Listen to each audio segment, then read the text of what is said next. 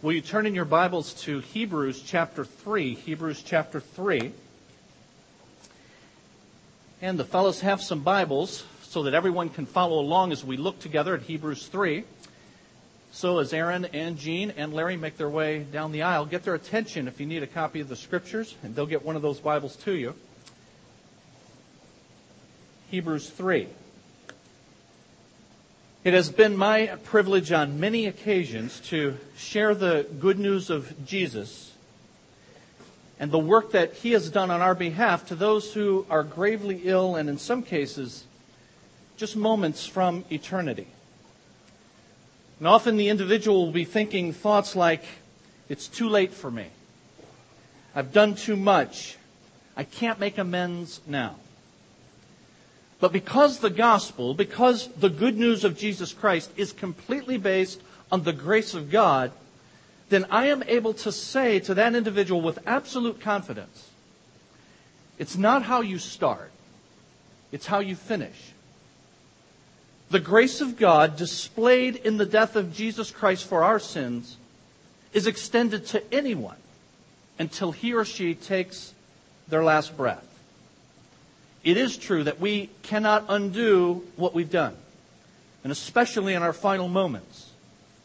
But God's grace in Christ is wide enough to cover the sin of all who come to Him, no matter at what point in their lives they do that. And I've seen many of these folks receive the grace of God in their final moments as they believed what the Bible teaches. It's not how you start, it's how you finish. And so in Scripture, people like the thief on the cross who were converted in their final moments are examples of that truth. But there's another application of that truth that it's not how you start, it's how you finish. And it's this that those who do start with Christ do indeed finish. That is, those who start with Him, at whatever point in their lives that occurs, who have come to Christ, who begin to walk with Him, who are genuinely converted, born again, saved, all of the synonyms that the Bible uses for our new life in Christ.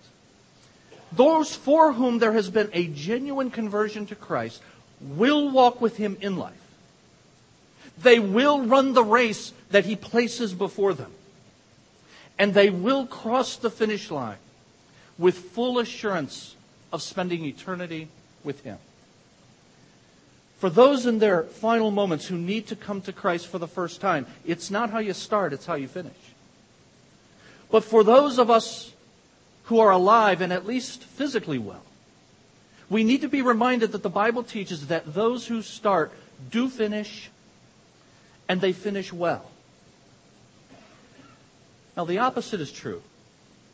Conversely, those who fail to cross the finish line with Christ reveal, according to the Bible, that they never began the race with him in the first place.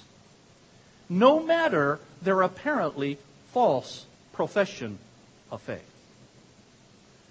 We must, if we profess Christ, finish and finish well. And the Bible records the story of a people who began well. They began very well. It's the familiar story of a people for whom God acted in mighty ways to deliver them from their bondage in Egypt. After nine miraculous signs, God performed a tenth that brought the most powerful nation and the most powerful man in the world, Pharaoh, to their knees. On one fateful night, God struck down the firstborn of all Egypt.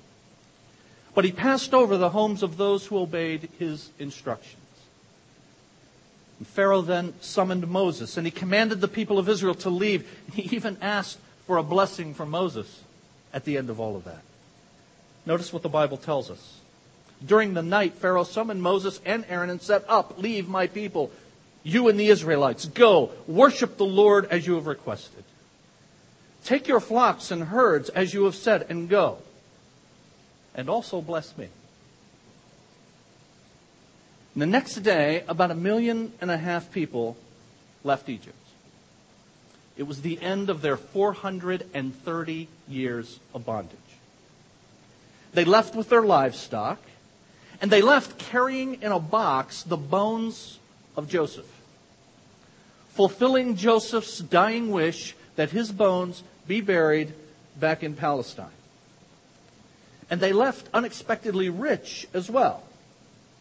Because the Egyptians were really glad to see them go. And here's what the Bible tells us the Egyptians gave them what they asked for, and so they plundered the Egyptians.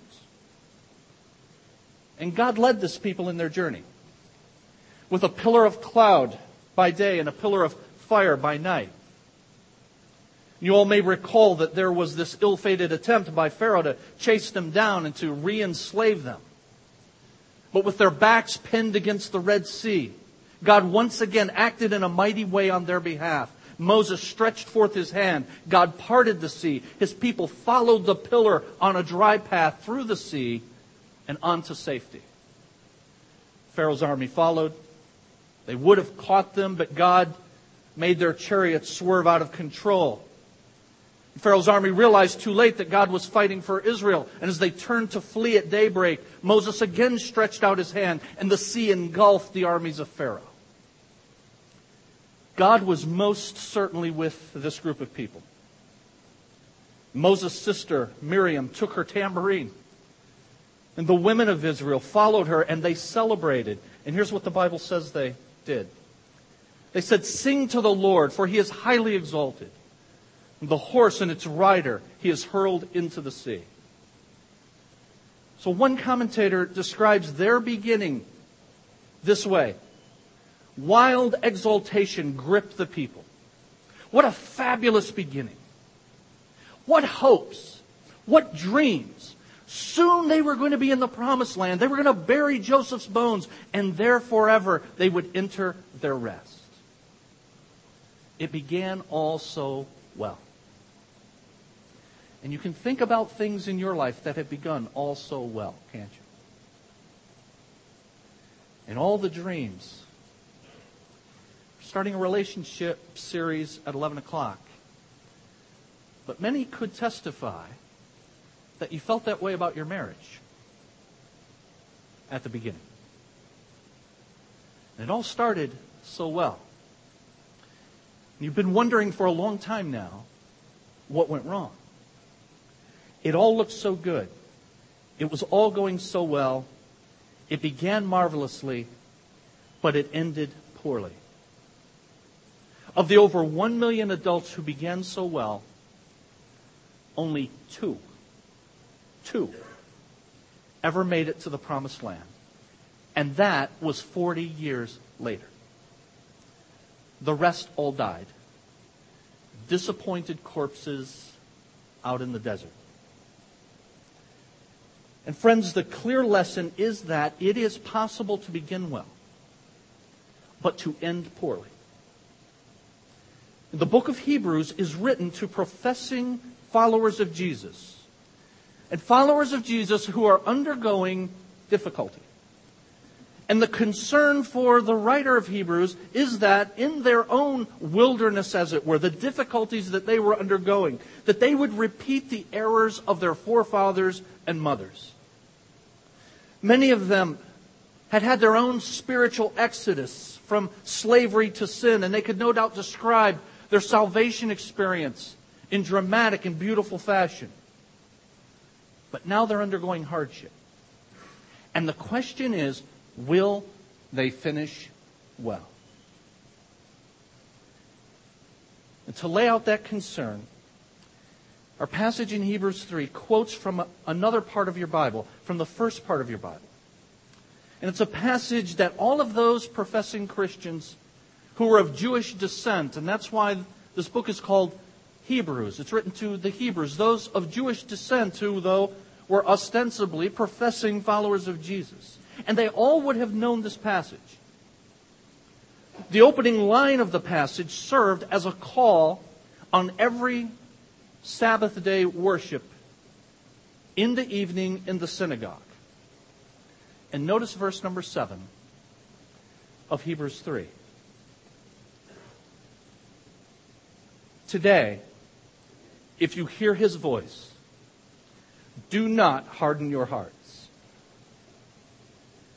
And those words were heard week after week and year after year as a call to them to carefully listen to the voice of God. And their ears would perk up at the sound of those words. And friends, I'm here to tell you that our ears should perk up at the sound of those words as well. Today, if you will hear his voice, do not continue to harden your hearts. Although it's something that was written 1500 years before our passage in Hebrews 3 was penned, I want you to notice the beginning of verse 7. It says, The Holy Spirit says.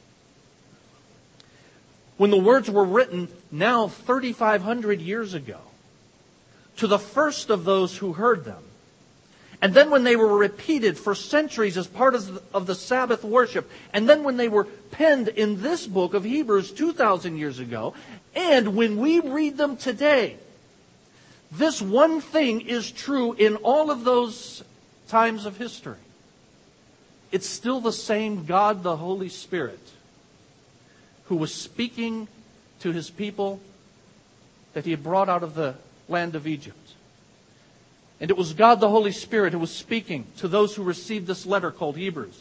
And it's God the Holy Spirit who is speaking to us today. And here's what he says, verses 7 and 8. Today, if you hear his voice, do not harden your hearts, as you did in the rebellion.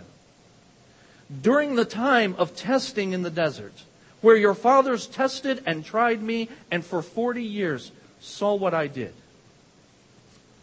Now, there are two key words in that passage that will help us understand what it means to harden one's heart and thus not finish well as the Bible requires. Those words are rebellion and testing in verse 8.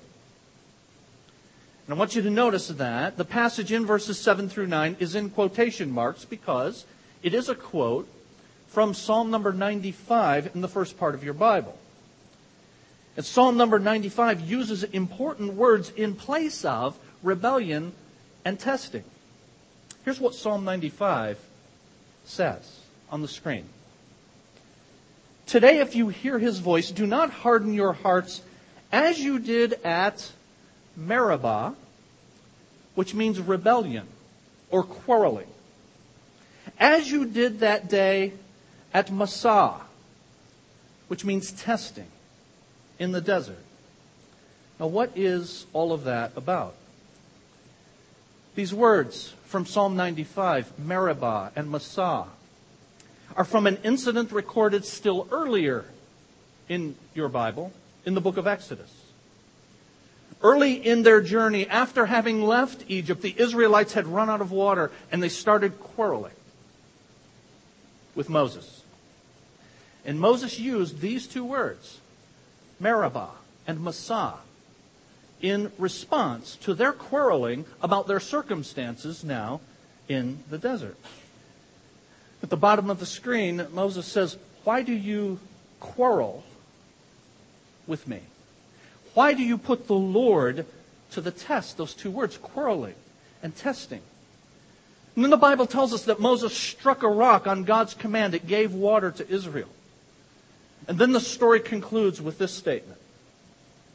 He called the place Massah, testing, and Meribah, quarreling, because the Israelites quarreled and because they tested the Lord, saying, Is the Lord among us or not? And what's interesting about this is that this happens at the beginning of their sojourn, toward the beginning of their sojourn in the wilderness. This word Meribah is used another time. In Numbers chapter 20, toward the end of their 40 year journey, they're quarreling still. And mention of this quarreling at the beginning and also at the end of their wandering shows that this conduct was repeated many times over that 40 years. The hardening that took place in them in the wilderness and hear this, friends, and can take place in you and in me in our difficulty, is rooted in unbelief. we do not believe what we profess to believe. And it shows in our quarreling, in our rebellion, in our testing of the Lord. Notice the question that they asked Is the Lord among us or not? Well, have you had any evidence of that? Is the Lord among them? Did the Lord do these things? And the question for you and for me in your difficulty is Is the Lord among us or not? Do you believe that? Do you believe that in your trial? Do you believe that in your difficult relationship? Do you believe that in prosperity and in want? Is the Lord among us or not? And it's a test of whether or not we really, really believe what we say. And for these people and for their children and grandchildren and their descendants and in people like us, there is often this fair weather faith. It's good until the first trial comes along and then it dissolves in unbelief. And friends, we're to learn from verses 7 through 11 of this passage. We are all susceptible to unbelief. And it's a scary warning. But it's so important that the writer of Hebrews gives no less than six warnings throughout this book, warning passages. This is the second of those. About the propensity to disbelieve the God in whom we profess to believe. And so think about the difficult circumstance that you're in right now a relationship, a job, no job, an illness, whatever it is. The circumstance is not what you want. The circumstance was not what they wanted. They wanted water. You remember later, we want a different diet. We want different food. We want to go back to Egypt. It's not what we want. And whatever you've got going on in your life, it's just not what you want. He's not what you want. She's not what you want. My material goods are not what I want. Your church is not what you want. Your pastor is not what you want. Whatever. It's not what you want, and so you do and I do what they did. We quarrel and we grumble. The sin of the wilderness of undesirable circumstances. Did you hear that phrase, friends? The sin of the wilderness of undesirable circumstances. Every last one of us has them. But the sin in that wilderness of undesirable, undesirable circumstance was for them and is for us rooted in unbelief. They ask, Is the Lord among us or not? And it expresses itself then. Back then and now in very definite ways. We're going to see that failure to believe that God was still God that God was not, contrary to what our own desires, our own idolatrous desires, it's not what I want, and therefore I grumble, complain, disbelieve God. But God was still God, not asleep at the switch in the midst of their circumstances or yours and mine. But because they bought into that lie, because they disbelieved, it led them to contempt and irreverence for the things of God. And it was seen in their complaining against God and against his faithful servants. And in turn, the heart of unbelief not only manifests itself in grumbling, complaining, but in out and out disobedience. Now, let me give you a little bit more of the history of what happened with these folks who disbelieved at the beginning, at the end, and at various points throughout their journey. For the psalmist who wrote Psalm 95, that's quoted in our passage in Hebrews 3. The beginning of this hard heartedness came in events that were recorded in yet another passage of your Old Testament, Numbers chapters 13 and 14. And you all remember at the beginning of their wandering in the wilderness, the Lord with a mighty hand leads them out of Egypt. And early on in their journey, he tells them, I want you to go into the land that I have promised you, and I want you to take this land. Now, this God, who with a mighty hand led them out, leads them to the place that he promised. And he says, I want you to take this place. But they decide, we need to come up with a better plan. We don't think fulfilling the will of God is a good idea today. So we'll make a better plan. We're going to send 12 spies in to see if it's okay. They send the 12 spies. You all know the story. And only two of them come back and say, We can do what God has said. Ten of them say, It simply cannot be done. The land cannot be taken. In fact, they say this The land we explored devours those who are living in it. All the people we saw are of great size. We seemed like grasshoppers in our own eyes, and we looked the same to them. They're too big for us. They're too powerful us for us. And they had asked the question, is there a God among us, us or not? And right at the beginning, they're answering that, aren't they? We don't believe God. We don't believe God can do this. And so their unbelief begins very early on. And God answered them. The glory of the Lord appeared at the tent of meeting to all the Israelites. The Lord said to Moses, How long will these people treat me with contempt? How long will they refuse to believe in me in spite of all the miraculous signs that I performed, um, performed among them? They were unbelieving, refusing to believe. What an astounding thing to consider. They had seen these twin miracles of the Passover and of the Exodus with a mighty hand. But we don't believe God. You say, you know, I wouldn't have been like that had I had a Passover in my life. Have you had that? We're going to see at the end of our time together that everybody who's come to Jesus has come to Christ, our Passover, he is called. And you have had an exodus, a marvelous exodus, where God, with a mighty hand, has moved upon your heart to move you out of slavery to sin to slavery to righteousness. You've had these marvelous things done in your life. It all began so well. But then difficulties came. The wilderness came. And then it was a matter of are we going to believe there is a Lord among us or not?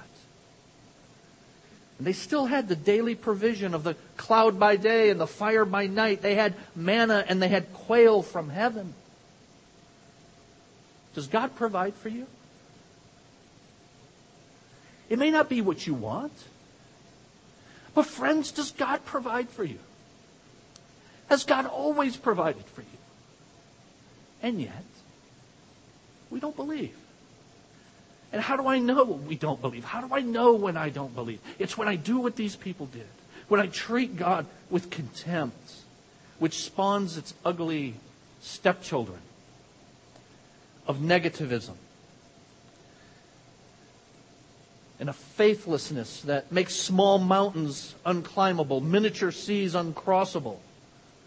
This negativism has a twin sister called grumbling.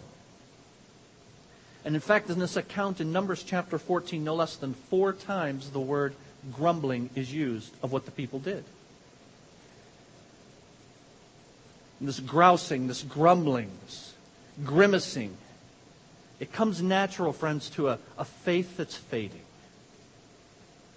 I don't quite believe it anymore. I used to believe it strong. I still believe a little bit, but it's, it's fading. And that spawns quarreling, which was the daily menu at Meribah and Massah and all in points in between. And then finally, what happens? When we lose faith, when we disbelieve, is there a Lord among us or not? When we start to step our foot down that path, it ultimately leads to disobedience. And I might add a justified disobedience in our own mind. I mean, after all, I wouldn't be here, I wouldn't be doing this thing if it weren't for what happened to me. If it weren't for what they did to me. We justify and rationalize in our own minds. You would do the same thing too if you were in the circumstance I'm in. So it's okay for me to quarrel and to grumble and to disbelieve God. That's never the case. But we rationalize it and justify it in our own minds. So, friends, God does not leave us in the dark on this. He gives us very clear illustrations from the lives of His people in the past of the telltale signs of an hardened heart. It begins with unbelief. Can God really work in my life with this person in this circumstance? At this place, at this time? Can God do that? Do I believe that? If the answer is equivocal, if it's doubting, certainly if it's no, then we've set our foot on the path from unbelief to contempt. And it's negativism. And it's grumbling and it's quarreling and ultimately it's disobedience. We're going to move on, and all of God's people were happy about that. But let me ask you before we do, friends, as I ask myself, what does your behavior dictate? What does it indicate? Is it, is it a hardened, unbelieving heart? Or in the midst of the wilderness of your undesirable circumstances, does your behavior indicate a blessed tenderness of a faithful heart? And today is the day that we hear his voice. And today is the day, by God's grace, when we conclude in just a bit, that God's people are going to do business with him. we're going to bow and we're going to repent and we're going to confess of our unbelief and the resulting hardness of heart and the justification of our disobedience. Friends, every last one of us, I say in your outline, is susceptible to the sin of unbelief. We have a merciful God. Thanks be to God. And here's what God said to those people He says, I have forgiven them, as you've asked. But nevertheless, as surely as I live, and as surely as the glory of the Lord fills the whole earth, not one of the men who saw my glory and the miraculous signs I performed in Egypt and in the desert, but who disobeyed me and tested me ten times, not one of them will ever see the land I promised on oath to their forefathers. No one who has treated me with contempt will ever see that rest. Ah, a warning indeed. Every last one of us is susceptible to the sin of unbelief. I want you to notice as well in your outline that we are all responsible to maintain belief.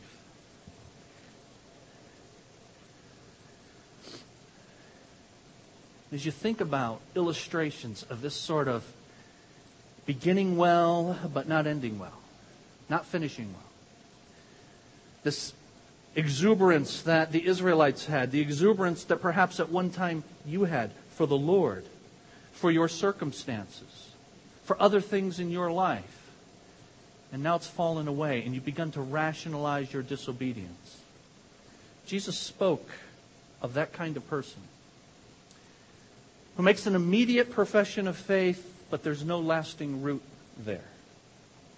And Jesus said, The one who received the seed, that is the seed of the Word of God, he had explained that fell on rocky places is the man who hears the word and at once receives it with joy. But since it has no root, he lasts only a short time. When trouble or persecution comes because of the word, he quickly falls away.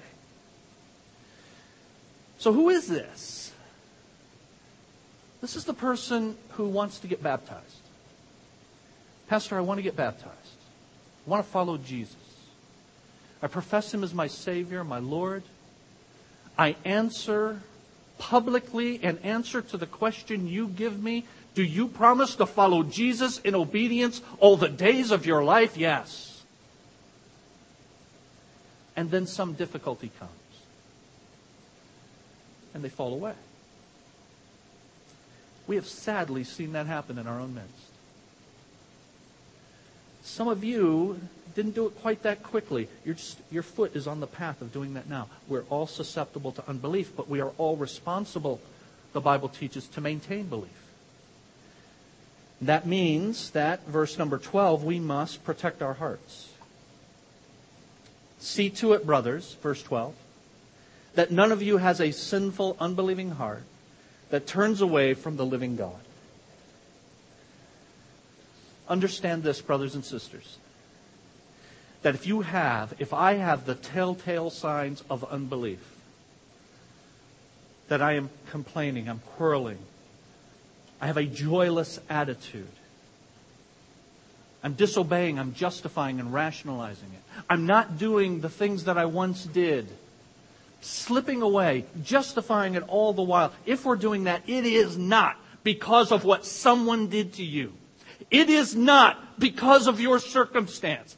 It is always and only because of our hearts. That's why we must see to it that our hearts, verse 12, do not give way to an unbelieving heart. It's your heart, it's my heart. We cannot blame before God anyone or anything for the disobedience that we attempt to rationalize. We must protect our hearts. And verse 13 tells us that we must help each other in this process, but encourage one another daily as long as it's called today, so that none of you may be hardened by sin's deceitfulness. one of the patterns I see with folks who have set their foot on this path of unbelief and ultimately disobedience is they begin to withdraw themselves from God's people. What, me? Quarrel and grumble? Never. I got nobody to crumble to, to grumble and quarrel to. I don't hang around with those people. I mean, I used to be really involved and I used to participate, but you know, those people have changed. Ever heard that? Ever thought that? Ever said that? And some of you are living like that. Have you ever considered this, friends? It's a hard issue. It's not what other people did to you. That's what the Bible says. Have you ever considered that perhaps it's not the people that you think who have changed? Is it possible that your unbelief has changed you? That's what God says. And now you view them differently. And you withdraw yourself from them Contrary to what God says, encourage one another. The assumption is you're there with one another. You're participating with one another. You're helping one another. You're encouraging one another because we are all susceptible to the sin of unbelief. We're all responsible to maintain belief, protect our hearts, help each other. Verse 14, persevere in the midst of trial. We have come to share in Christ if we hold firmly till the end the confidence that we had at first. So God says, You finish well. I wasn't just blowing smoke at the beginning when I said, Those who start with Christ, they finish with Christ. And they finish well. God Almighty, the Holy Spirit, says that in verse 14. If you're shaken, and I hope some of us are, if you're shaken right now by your own attitude of unbelief and the telltale signs that you see of that, the good news is this God Almighty has you here at this moment right now to hear this message for you to come back to Him. And we'll offer opportunity for that. Friends, when we fail to believe, when we fail to believe God in our circumstances, not in spite of our circumstances, in our circumstances, the wilderness of undesirable circumstances that all of us have, when we fail to believe God, we are in great danger. You have the circumstances and the relationships of life pressing hard on you and pressing hard on me. And the temptation is to point outward not looking at our own hearts, but to point outward at them and at it.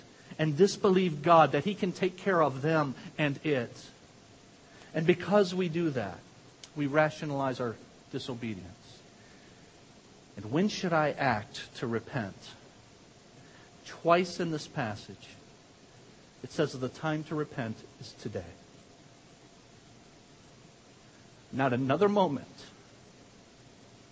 Today, it is my prayer that many of us will confess and repent before God. We're all susceptible to unbelief. We're all responsible to maintain belief.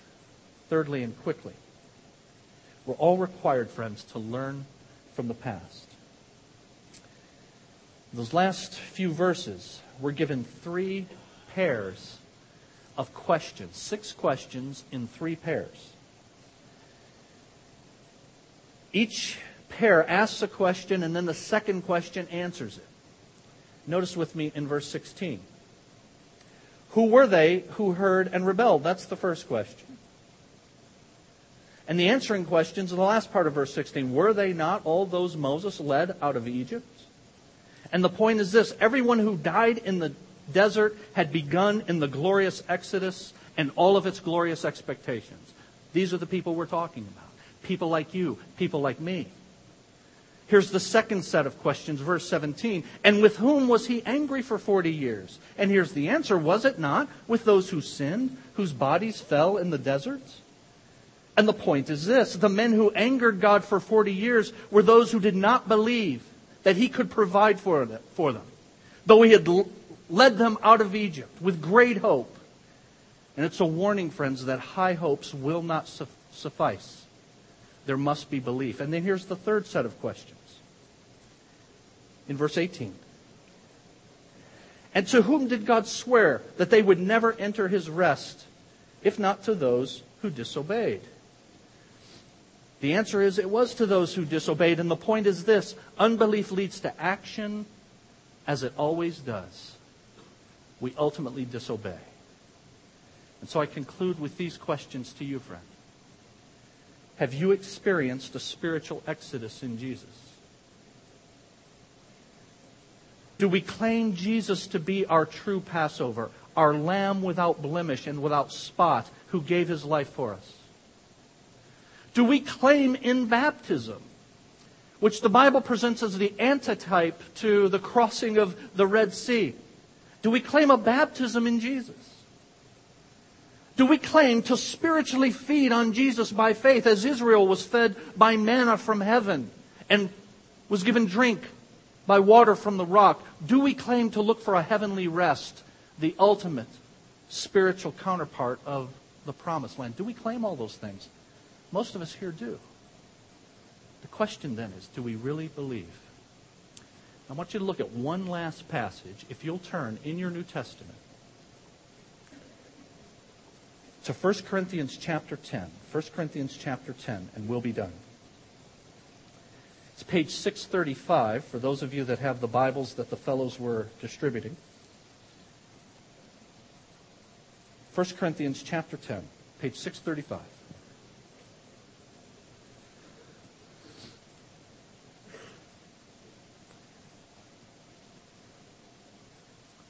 Verse 1.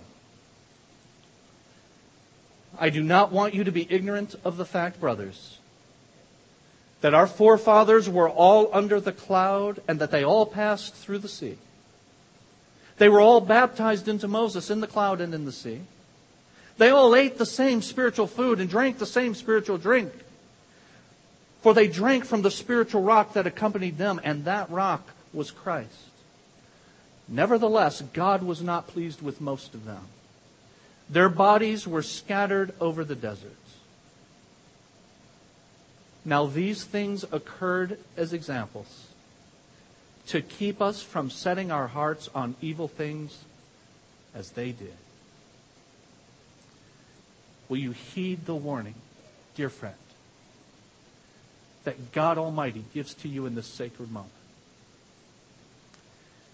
He promises that if you will confess your sin, He is faithful and just to forgive us, to cleanse us from all unrighteousness. We're going to bow before the Lord in just a moment, and we're going to do business with God, confessing our hard hearts, rooted in unbelief that God can take care of him or her or it, the undesirable circumstance that is my wilderness. But, friends, in order to finish the journey, you have to start the journey. And you start by coming to Jesus as your Savior and bowing before Him as your Lord. So what do I do? I realize that I have sinned against a holy God. I recognize that Jesus Christ paid the penalty for my sin, and I repent of my sin. Lord, I want to follow you. I want to go your way, not my way, and receive Jesus Christ into your life. When we bow, many of us will be confessing and repenting our own unbelief and its manifestations in our lives. But some of you will be coming to Jesus for the first time. And you say from your heart to God in your own words, there's no magical incantation, no formula. This is just a sample prayer where you cry out to God to save you a sinner.